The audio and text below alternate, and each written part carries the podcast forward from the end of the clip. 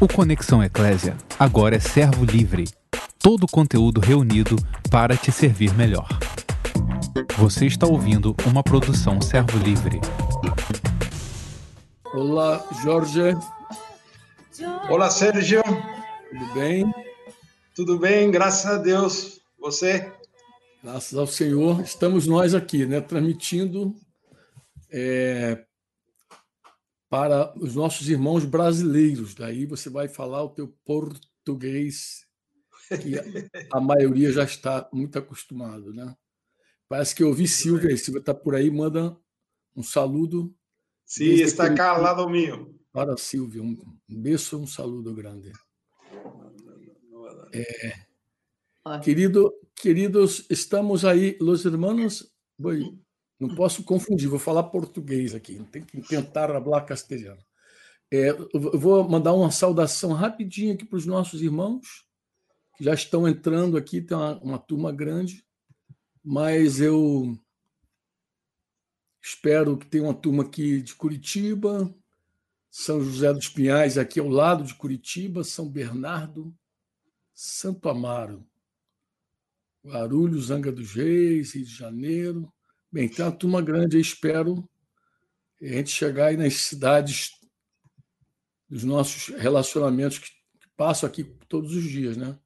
Turma do Rio, tanto o pessoal de Santíssimo como lá da, do Quality, a galera que celebra ali, Nova Iguaçu, Belfor Roxo, galera de Miguel Pereira, Partido Alferes, Teresópolis, Niterói, São Pedro da Aldeia, Cabo Frio, Rio das Ostras, Bom Jesus, se Deus quiser, essa semana vai estar com a galera de Bom Jesus e Rio das Ostras. Vila Velha tem meu irmão lá, espero que ele esteja aí também. Cataguases, galera de Cataguases, um beijão. Belo Horizonte sempre tem um irmão aí de, que, se, que chega bem cedo aí. Tem a turma de Goiânia, Brasília, e o Kenny de Vitória da Conquista, Salvador, Aracaju, não posso deixar de mandar um alô para a galera de Aracaju, de Glória, de Portafolha, Gararu, Arapiraca, Petrolina, Itapetim, Recife, Campina Grande, Barbalha, no Ceará, Fortaleza, de Teresina também, galera. Então, beijo no coração. São Luís, espero que tenha alguém de São Luís Maranhão. Não sei se Marília aí, Macapá por aí. Temos os queridos lá também, Boa Vista, que sempre está ligado conosco.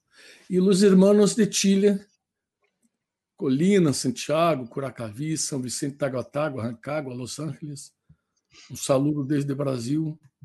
Não vou apresentar Jorge Mitian para vocês, que ele dispensa as apresentações, né? Jorge Mitian dispensa as apresentações. A maioria de vocês, senão, eu acredito que todos vocês, exceto talvez os irmãos lá do Nordeste, ali do Sertão, escutam falar de Jorge Mitian bastante mas não não viram essa imagem ainda bonita do Jorge Mitian, esse senhor aí, de barba branca, né? um sorriso muito bonito. E Jorge Mitian, ele é armeno de, de nascimento, mas foi criado na Argentina. E tem alguns livros dele que também vocês devem ler aí, né? Projeto do Eterno, Jesus Cristo é o Senhor mais famoso deles.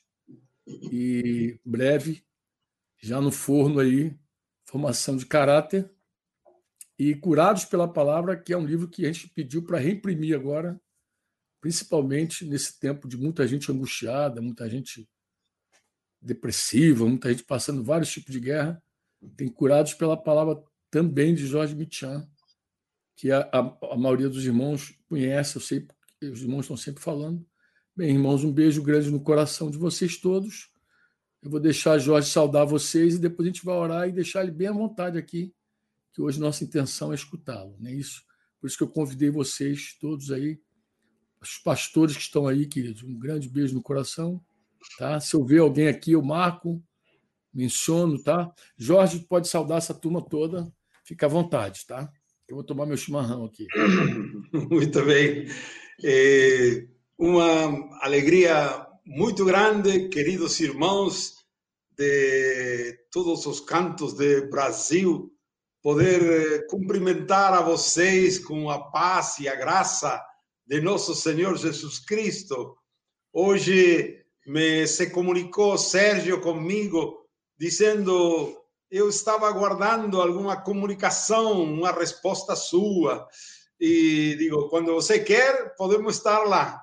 E então ele muito rápido pegou e fez este compromisso para hoje à noite. Assim que para mim é uma grande alegria cumprimentar a todos com muito amor em Jesus, desejando que estes dias, estes tempos mais difíceis para todas as nações, eh, tenhamos uma aproximação muito maior ao coração de Deus para entender o que ele está dizendo, o que ele está querendo agir em meio de nossas nações. Assim que, queridos irmãos, um grande abraço no amor de Jesus.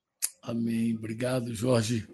É, queridos, é, eu vou orar agora por todos nós. Vou pedir a Deus para inspirar Jorge e vou pedir a Deus para iluminar nossos corações, para que a gente é, possa receber aquilo que Deus colocou no coração do nosso querido Jorge. Jorge, para nós, é um pai, vocês sabem disso já.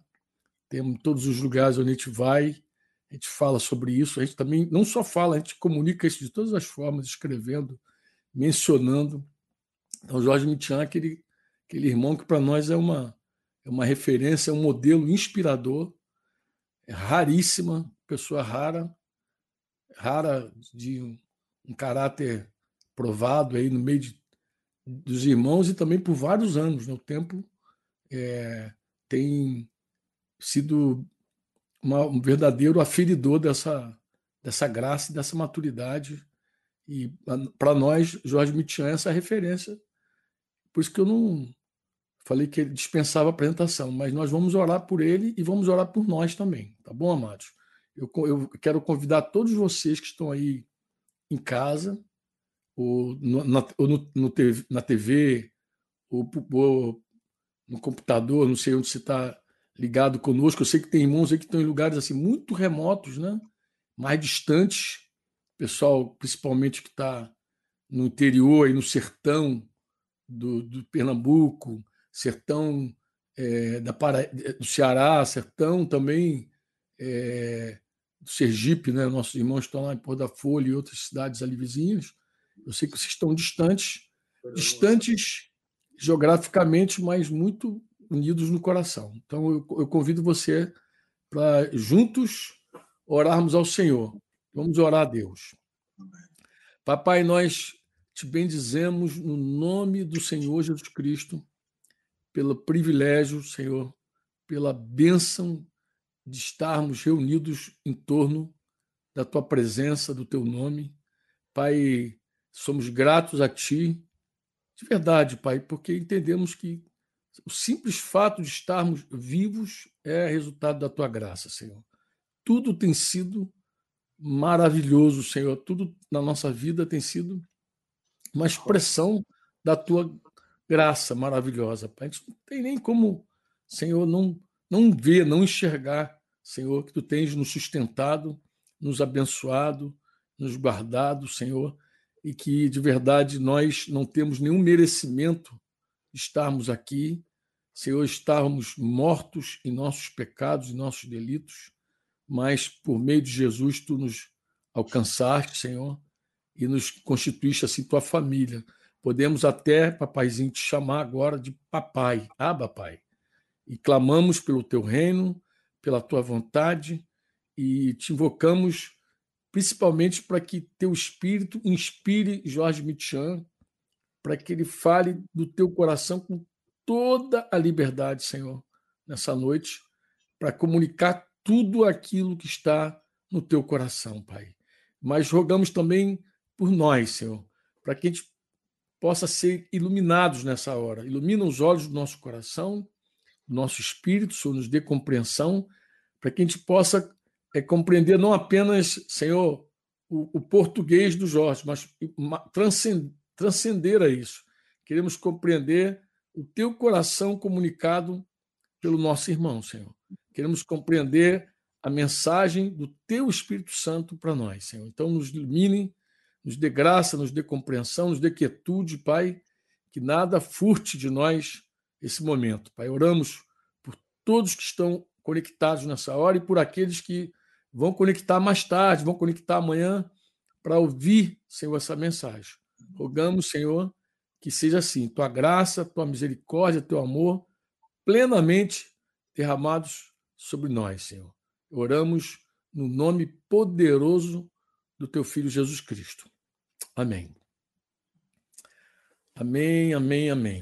amém. Jorge, antes que tu fale, é, seria é, seria importante para nós escutarmos um pouquinho de como está sendo aí a, esse, essa quarentena aí em Buenos Aires. Nos dá algumas informações também de como está a igreja de vocês aí. Pode ser? Sim, como não? Eh, o governo reagiu muito cedo eh, quando iniciou-se esta pandemia. Ainda os números eram muito baixos, mas o governo fez uma quarentena obrigatória no todo no todo o país, eh, proibindo a todos sair de casa, solamente os que têm trabalhos vinculados com a saúde, a seguridade, eh, policiais, militares, ou comunicadores e todo aquilo que tem que ver com comida e as coisas essenciais. E isso foi muito bom, fechou todo, escolas, colégios, comércios, fábricas, toda atividade foi parada, paralisada, assim, repentinamente.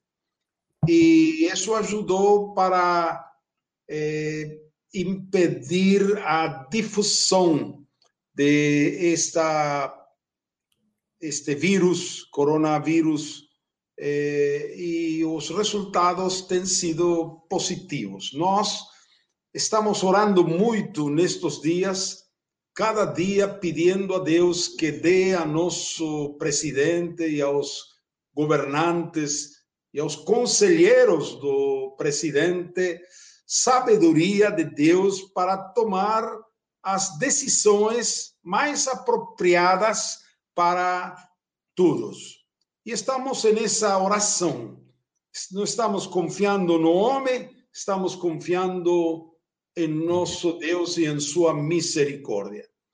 E em meio de toda esta situação, repentinamente, logicamente, todas as congregações católicas evangélicas, sinagogas foram fechadas totalmente impedindo todo tipo de reunião.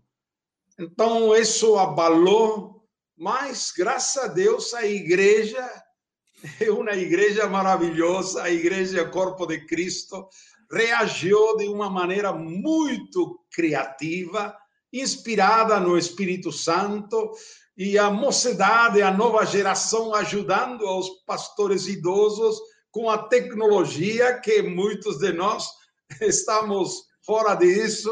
Então, aí se conseguiu uma mobilização extraordinária eh, e também o governo começou a chamar aos pastores da cidade, por exemplo, em Buenos Aires, para ajudar com aqueles que estão moribundos, não sei se dizem moribundos em português, oh.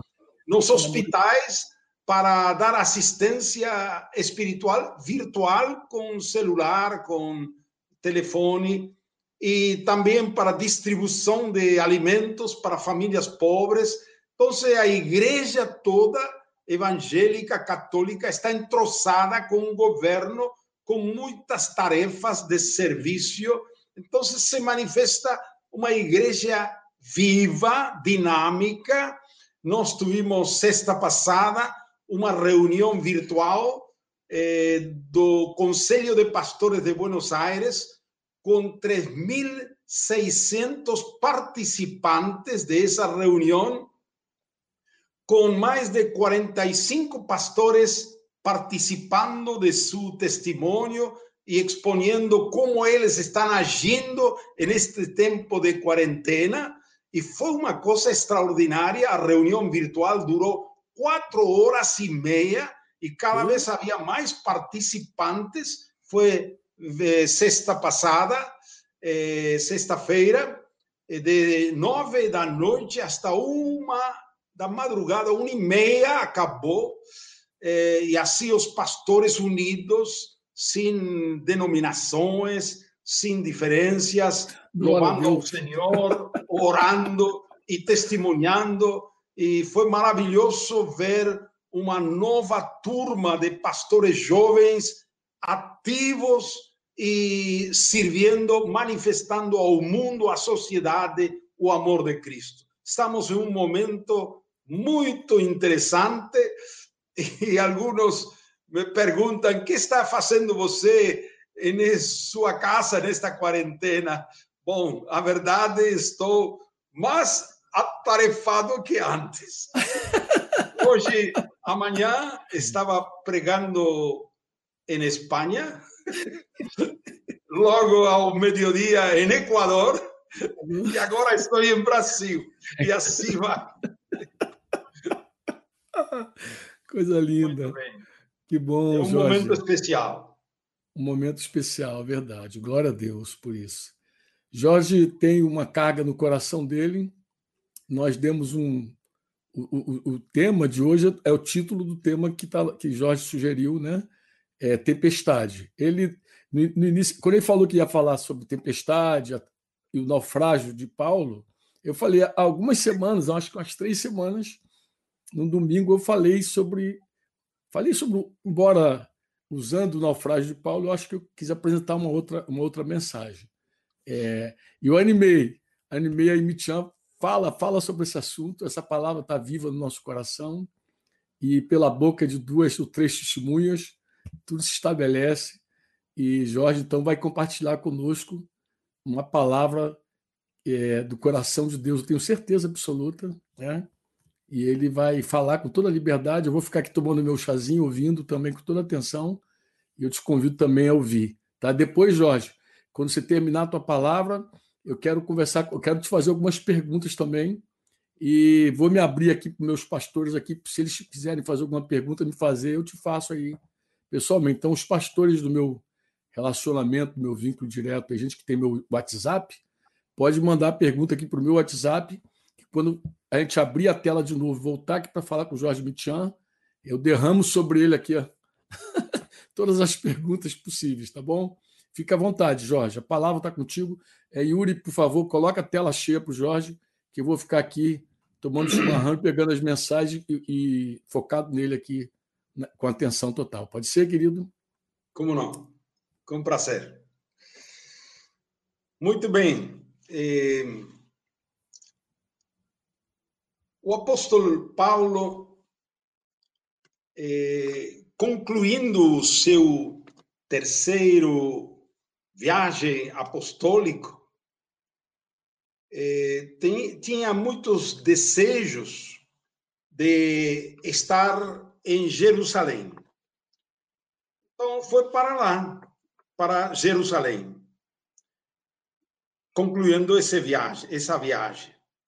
Quando ele chegou lá, Santiago, um dos líderes da igreja de Jerusalém, aconselhou a Paulo para parar aquelas fofocas dos judeus que Paulo ensina contra Moisés e contra a lei aconselhou a ele ir a, ao templo e fazer alguns ritos judaicos no templo. Paulo aceitou e mansamente foi. E com ele foram alguns companheiros de Paulo. Mas alguns judeus confundem a um deles.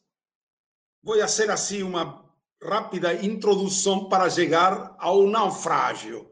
Como foi que chegou Pablo a esse naufrágio. E esses judeus no templo, pensando que Pablo tinha introduzido no setor do templo destinado exclusivamente para os judeus, então fazem um alboroto e acusam falsamente a Paulo. E a cidade inteira está em tumulto e a multidão tomou a Paulo para linchar, matar a Paulo. A autoridade principal da cidade de Jerusalém, o comandante, chamado Claudio Lícias, manda, intervém e manda os soldados para salvar a Paulo. E os soldados levam a Paulo à fortaleza. E como o comandante soube que havia uma conspiração para matar a Paulo, então aquela noite secretamente manda a Paulo com alguns soldados, bastantes soldados, a Cesareia. E aí estava residindo o governador da província, esse governador chamado Félix. E aí Paulo fica preso dois anos. Depois de dois anos, Porcio Festo assume o cargo de governador depois de Félix. E Félix, para se agradar dos judeus, deixa Pablo preso todo esse tempo aí em Cesareia. Os judeus pedem a Festo para enviar Paulo a Jerusalém, com a desculpa de que o julgarão lá. Mas a intenção deles é matar Paulo o apóstolo, fazendo uso de seus direitos como cidadão romano, apela a César. E Festo, esse novo governador, responde a ele: Para César apelaste, para César irás. E aí chegamos ao capítulo 27 de Atos. Festo, desde Cesareia, envia Paulo prisioneiro para Roma, junto com outros prisioneiros. E ele o entrega a um centurião chamado Júlio, da Companhia Augusta. Assim, Paulo, juntamente com Lucas, o autor do livro de Atos, e Aristarco, outro companheiro no ministério de Paulo, embarcan en un navío que deixa Cesarea con destino aos portos da Ásia, Ásia, província romana, eh, em atual Turquia. E de lá queriam enviar com outro barco em direção para Roma.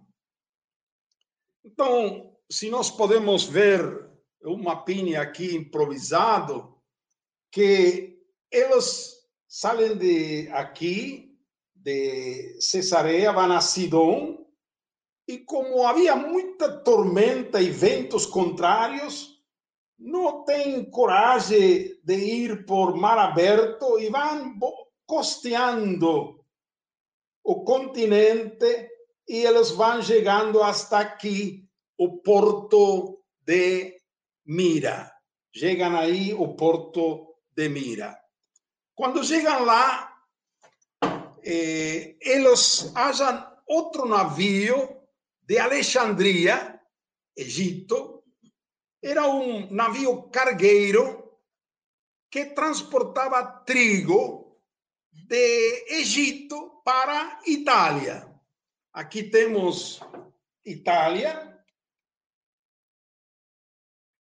E então a intenção era de aqui depois transportar hasta Itália, neste lugar.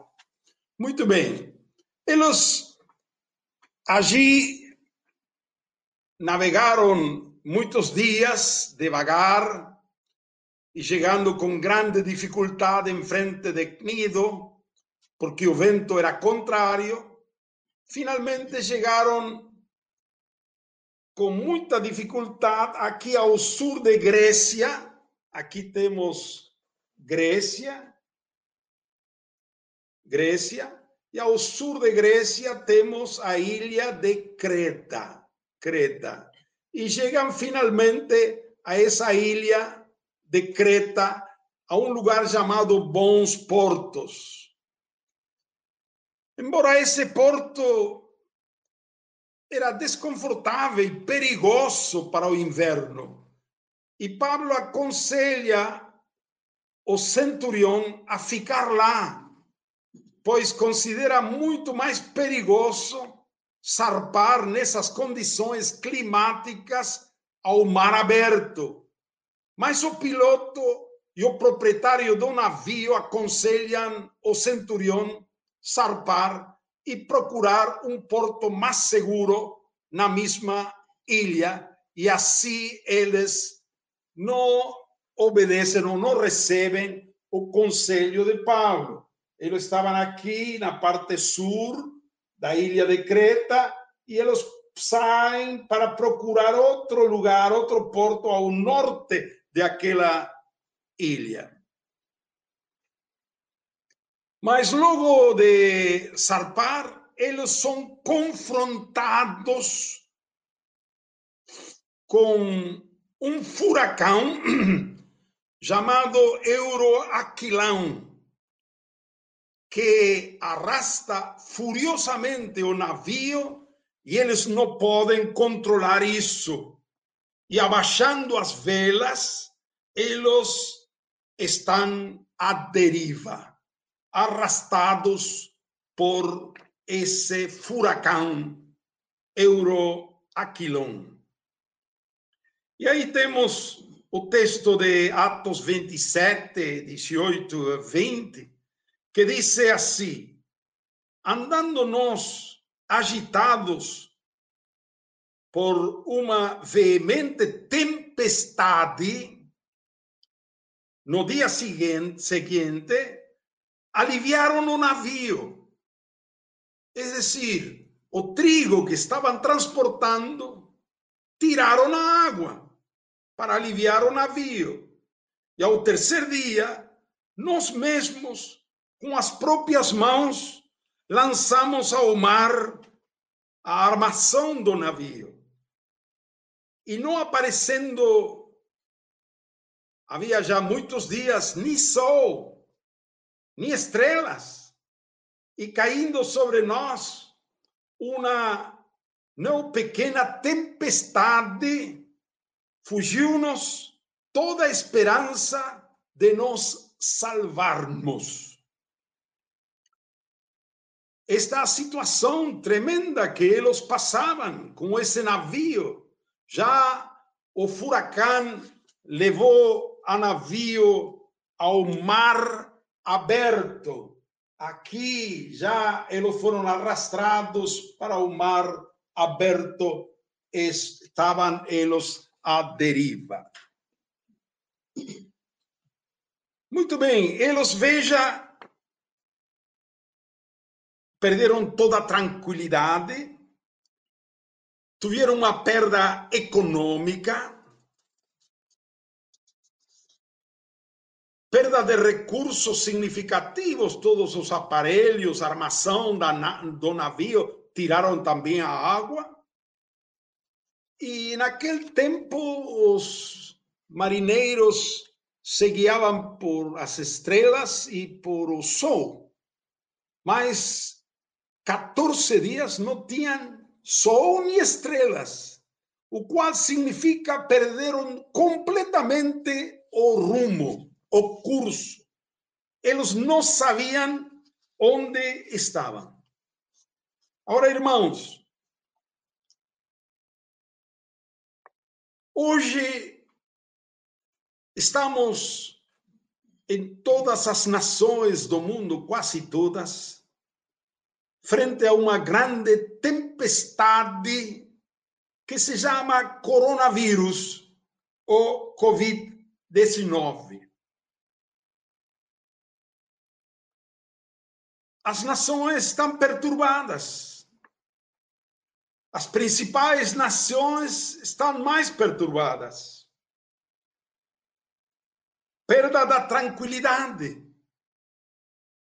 há medo, angústia, incerteza. Hoje também, como de aquele navio, a perda econômica é muito grande. Os comércios parados, as fábricas paralisadas, não há movimento nas ruas, a economia está sofrendo um golpe muito forte e também recursos significativos estão todos paralisados, as fábricas não funcionam e um dano econômico enorme. Os líderes mundiais hoje estão desconcertados. Não há sol, não há estrelas. Todos os governadores ou governantes dizem: nunca passamos uma situação como esta. Não há um rumo claro. Há muito temor e incerteza. Há uma perda também da esperança. E nós temos uma grande pergunta: qual é o objetivo de Deus na tempestade que hoje chicoteia o mundo. Qual é? Porque sabemos que Deus está no controle, no controle de todas as coisas.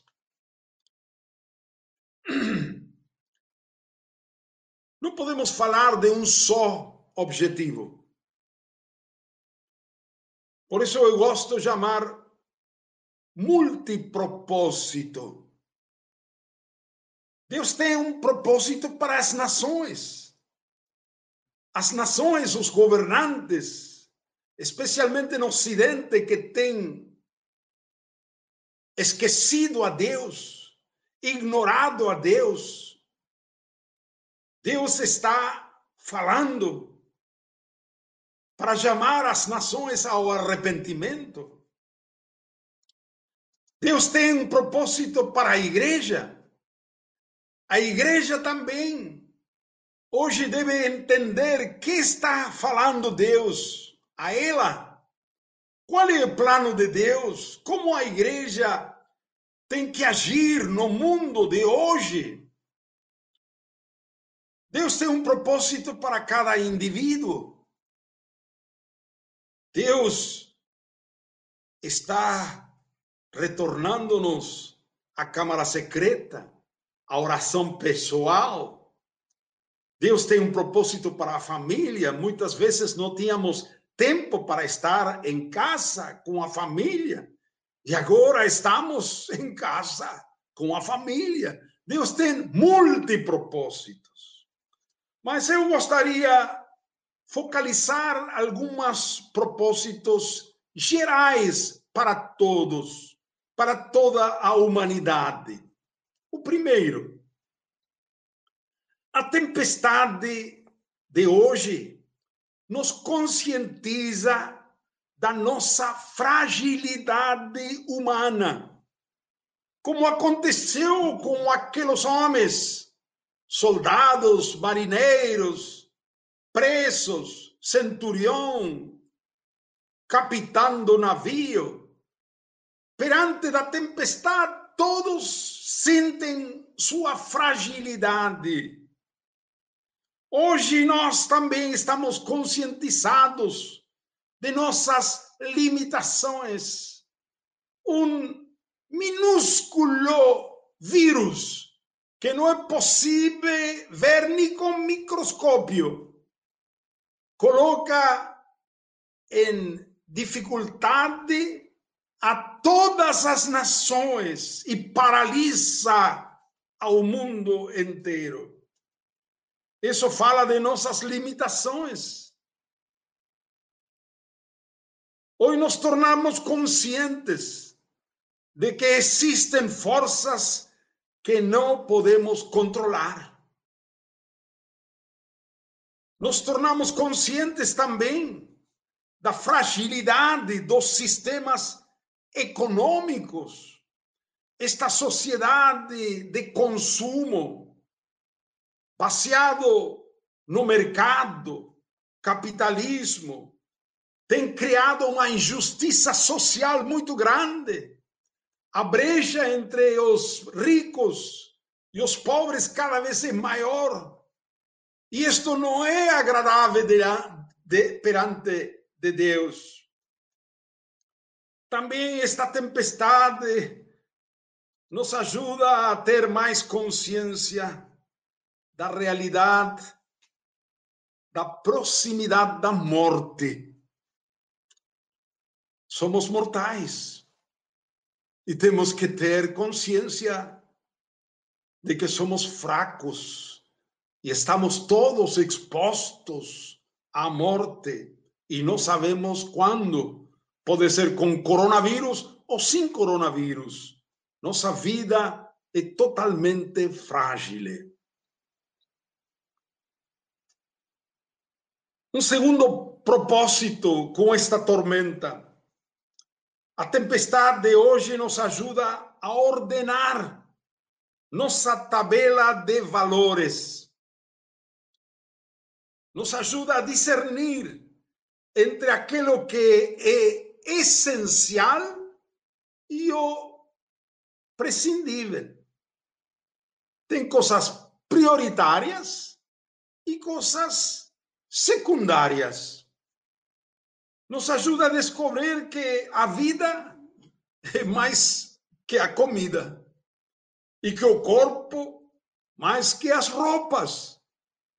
Exatamente como Jesus falou em Mateus capítulo 5. Que a família é mais importante que a casa. Que a paz, a harmonia familiar é mais importante que o conforto material que podemos ter em casa. Nos ajuda a ser mais conscientes também do valor da espiritualidade. É mais importante a comunhão com Deus e com Sua palavra que gastar tantas horas com programas de televisão ou com filmes, nos ajuda a valorizar as pessoas mais que as coisas. Queridos irmãos, o bom é neste naufrágio do mar Mediterrâneo, com Paulo e todos os outros, é que nesse navio, naquele barco, no meio da tempestade, havia um homem de Deus chamado Paulo. Paulo falou aos companheiros do barco com verdade e amabilidade e deu a eles uma palavra de encorajamento e esperança baseado no Senhor. Ele falou dizendo: o que Deus tinha revelado, compartilhou com eles que aquela noite um anjo de Deus o visitou a Paulo e deu uma palavra, uma palavra que vem de Deus, dizendo que o navio seria afundado e todas as coisas materiais também seriam perdidos. Mas Pablo rogou a Deus em oração pela vida dos 276 pessoas que viajavam naquele navio. Por cada um deles, ele intercedeu, pediu a Deus, e Deus concedeu. E o anjo disse: nenhum deles vai perecer. A oração de Pablo foi ouvido. Que maravilha! O nome de Deus no navio, naquela tempestade. E um contraste muito grande. Pablo não só pediu a Deus por sua própria salvação, sino por todos. Não era um homem egoísta, como foram aqueles marinheiros que estavam naquele navio. Eles ficaram perdidos, toda aquela nave, por 14 dias. Não sabiam onde estavam. Mas depois de aqueles 14 dias, eles tiraram, lançaram a sonda ao mar e descobriram que estavam a 36 metros de profundidade. Depois de aí a pouco, lançaram novamente a sonda.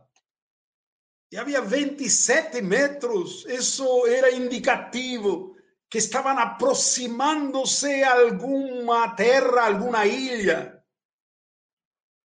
Então, ao saber dessa proximidade, os marinheiros tentaram fugir nos botes salva-vidas, mas eles só, sozinhos. E assim os marinheiros demonstraram seu egoísmo contrário a Paulo. Paulo os denunciou e os soldados cortaram as amarras do bote salva-vida para impedir aos marinheiros fugir. Então todos ficaram no barco. Finalmente amanheceu. E ao amanhecer, eles viram que estavam perto de uma ilha. Era a ilha de Malta, depois superam ao sul da Itália. O barco bateu nas pedras, nas rochas, perto da ilha.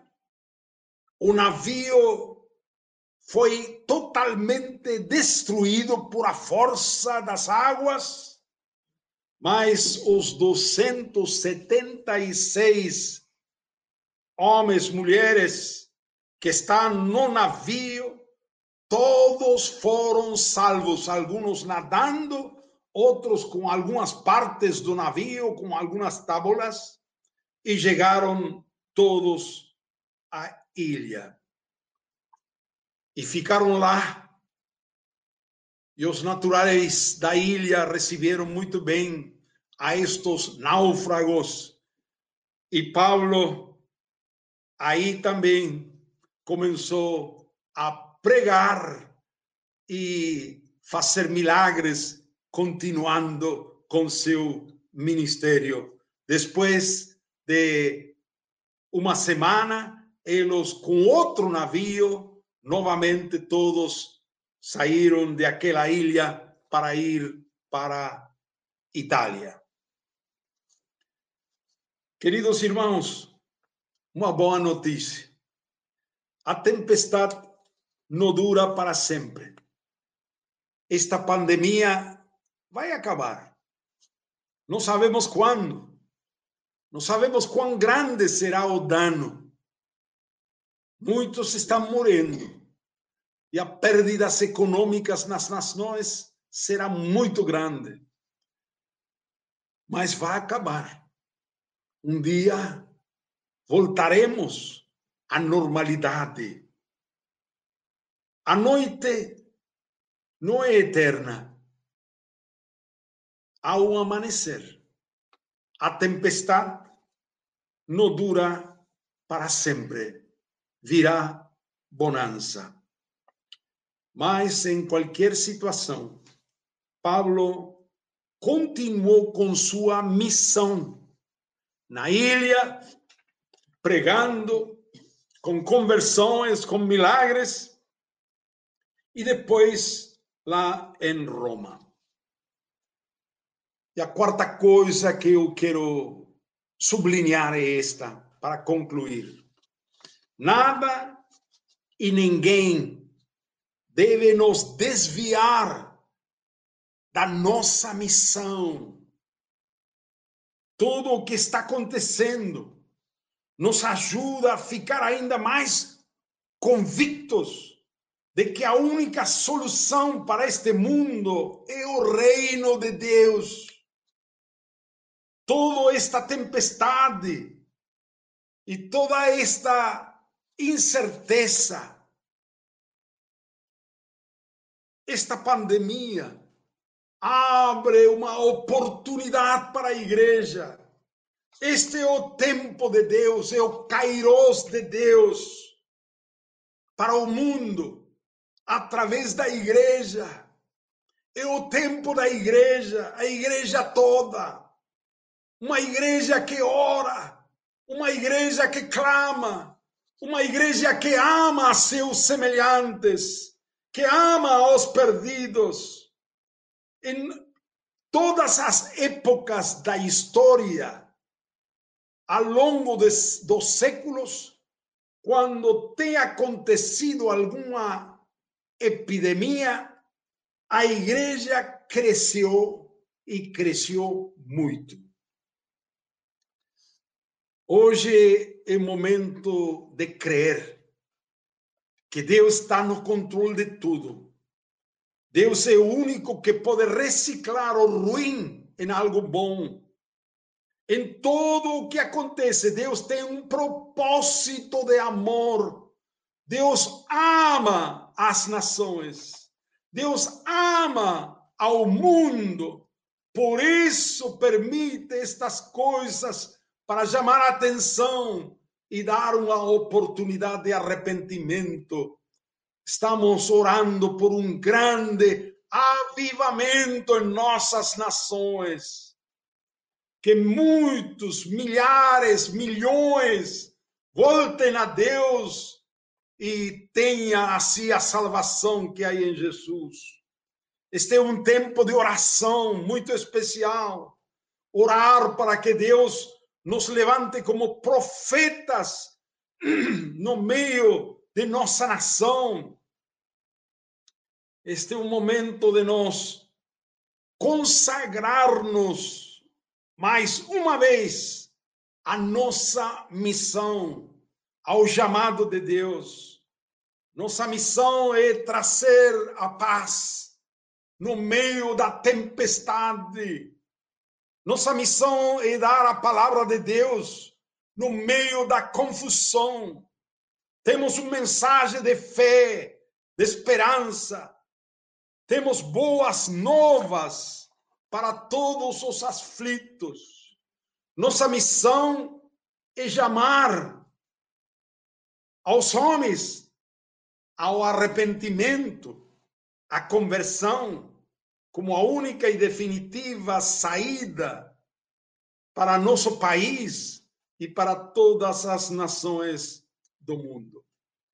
Nossa missão hoje é levar homens, mulheres, jovens, idosos, crianças a ter um encontro pessoal com o Cristo vivo, um Cristo que está perto de todos amoroso e poderoso para salvar, curar, batizar, transformar e dar vida eterna àqueles que rendam-se a Ele. Este é a hora nossa, a hora da igreja, em nome de Jesus. Amém.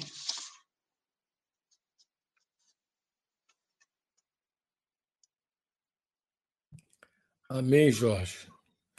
Tony, foi muito bom te ouvir. Uma abordagem muito legal. Foi interessante porque a gente achou que ia falar a mesma coisa, né?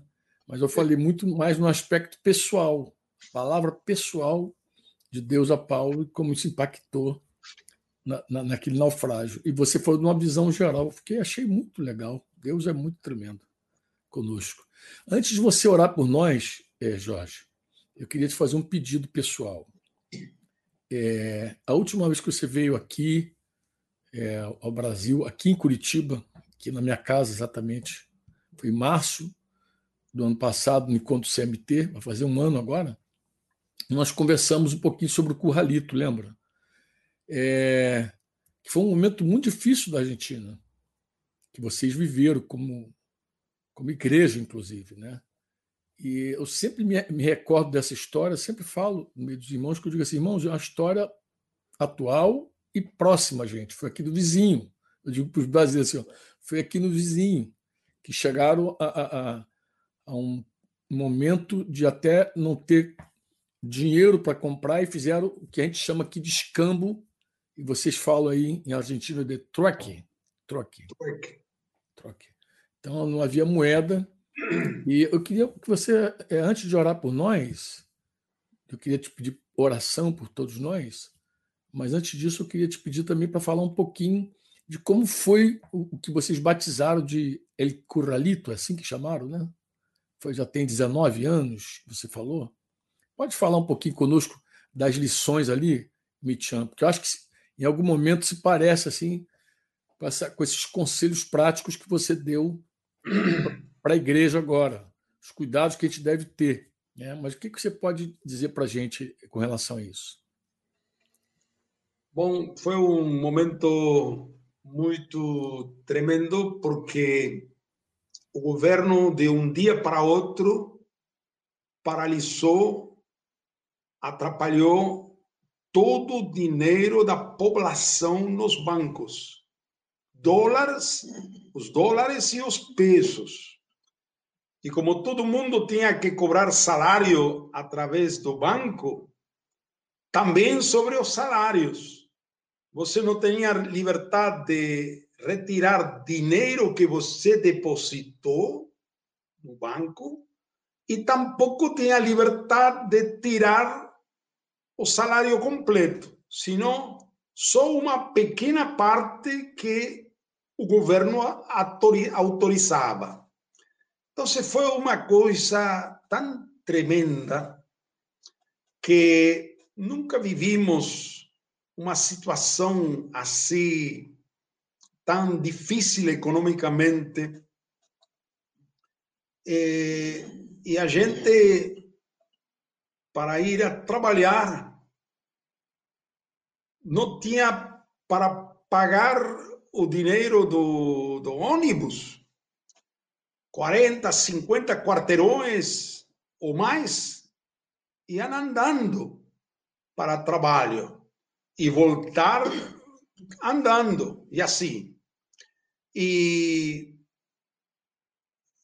isso também foi que por exemplo, lá em nosso salão de reuniões em Condarco, é um salão com capacidade para 1.500 pessoas, se transformou em uma sala de escambo, porque assim muitos clubes e templos se transformaram em lugares onde a vizinhança vinha e colocava o que tinha em sua casa a cambio de alguma coisa. É, e era muito, muito ruim, muito do, doloroso essa situação. Isso durou muitos meses, com gente com fome, com necessidade, a igreja sempre atenta para ajudar, para servir. Então, hoje também não sei, nós estamos orando para que Deus dê sabedoria, porque hoje em todas as nações há uma tensão entre a saúde e a economia. Qual é o primeiro? Bom, primeiro a saúde, mas daqui a pouco a economia, sem economia tampouco haverá saúde. Então, há uma tensão no governo e na situação das nações. Nosso presidente priorizou a saúde. O presidente do Brasil priorizou mais a economia. E há uma tensão entre essas duas coisas. Nós, os pastores, estamos aconselhando, estamos aconselhando aos pastores a baixar seus salários fazer uma reserva de dinheiro importante para criar um fundo de ajuda para os carentes, sejam da igreja primeiro, mas também para outros. Estamos distribuindo alimentos, porque imagina, o salário de março foi pago, na maioria dos casos, com os, nos primeiros dias de abril. Mas agora, quando conclui abril e os primeiros dias de maio tem que pagar o salário de abril, o comerciante que tem empregados não tem como pagar. O comércio está fechado. As fábricas não têm como pagar. Então há uma crise que vem muito grande e nós temos que ser prudentes. Estamos vendo provisões milagrosas, sobrenaturais. Deus é poderoso, mas também Deus nos ensina a ser prudentes e tomar certos recaudos, baixando todos os gastos possíveis que as famílias hoje economizem o máximo possível, fazendo previsão para os meses venidouros. Então, estamos aí, orando, pedindo sabedoria de Deus, e vemos uma disposição em nossos irmãos, os pastores, a igreja, a igreja está mobilizada, a igreja está vibrando, está mais viva que quando estava dentro dos salões. Graças a Deus. Então, isso é uma coisa maravilhosa. Obrigado, Jorge. Eu queria, quero te pedir também que você ore por nós, ore pela, nossa nação, ore pela igreja e ore também para Deus seguir confirmando esse bom ânimo no coração dos discípulos de Jesus. Hoje eu recebi é, do Chile uma imagem de um batismo de uma irmã lá de Colina e recebi também uma imagem que veio de Vitória da Conquista. Os irmãos também mostrando uma imagem de um batismo de uma outra jovem que se batizou também. Então a gente tem visto que a igreja ela não está parada realmente, ela está proclamando mais do que nunca. Né?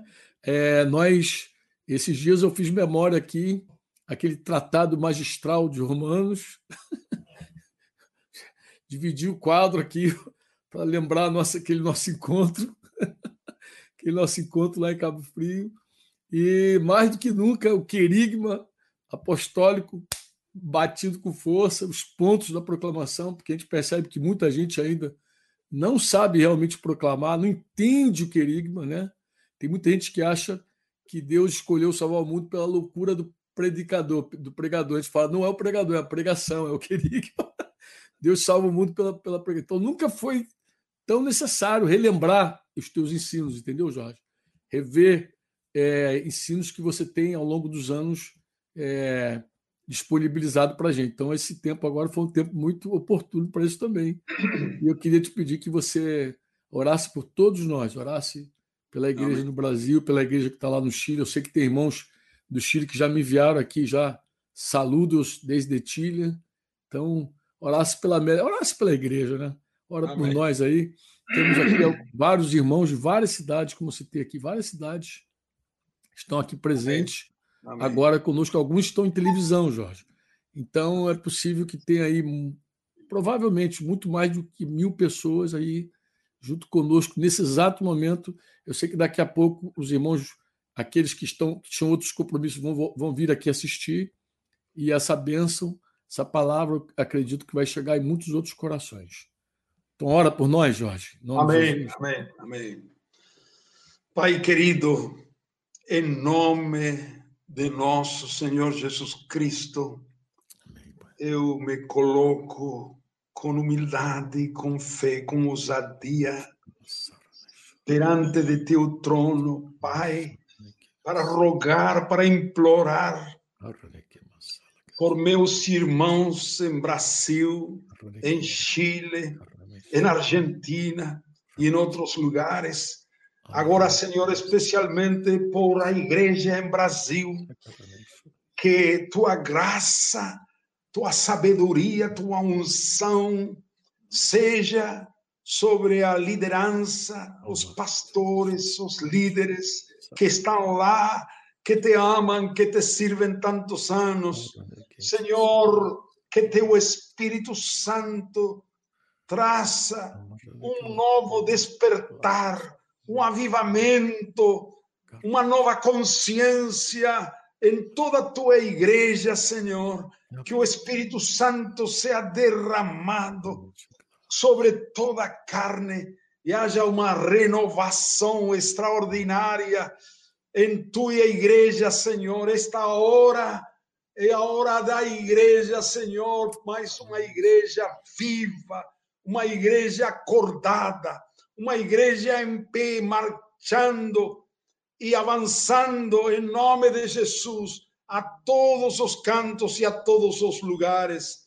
Senhor, rogamos que, como resultado desta pandemia que tem chegado ao mundo inteiro, possamos ver nestes dias e nos dias futuros, os meses futuros, Senhor, como o começo de um novo tempo de crescimento, de evangelização, de milagres, de dons espirituais, de obras sobrenaturais. Tua igreja, Senhor, possa manifestar ao mundo o verdadeiro amor de Cristo com suas boas obras, com sua misericórdia, com seu serviço. Em nome de Jesus, Senhor, dá a todo o povo um novo vigor, uma nova unção e podamos ver em nossas nações um grande despertar para a glória de teu nome, em nome de Jesus. Amém. Você ouviu uma produção Servo Livre.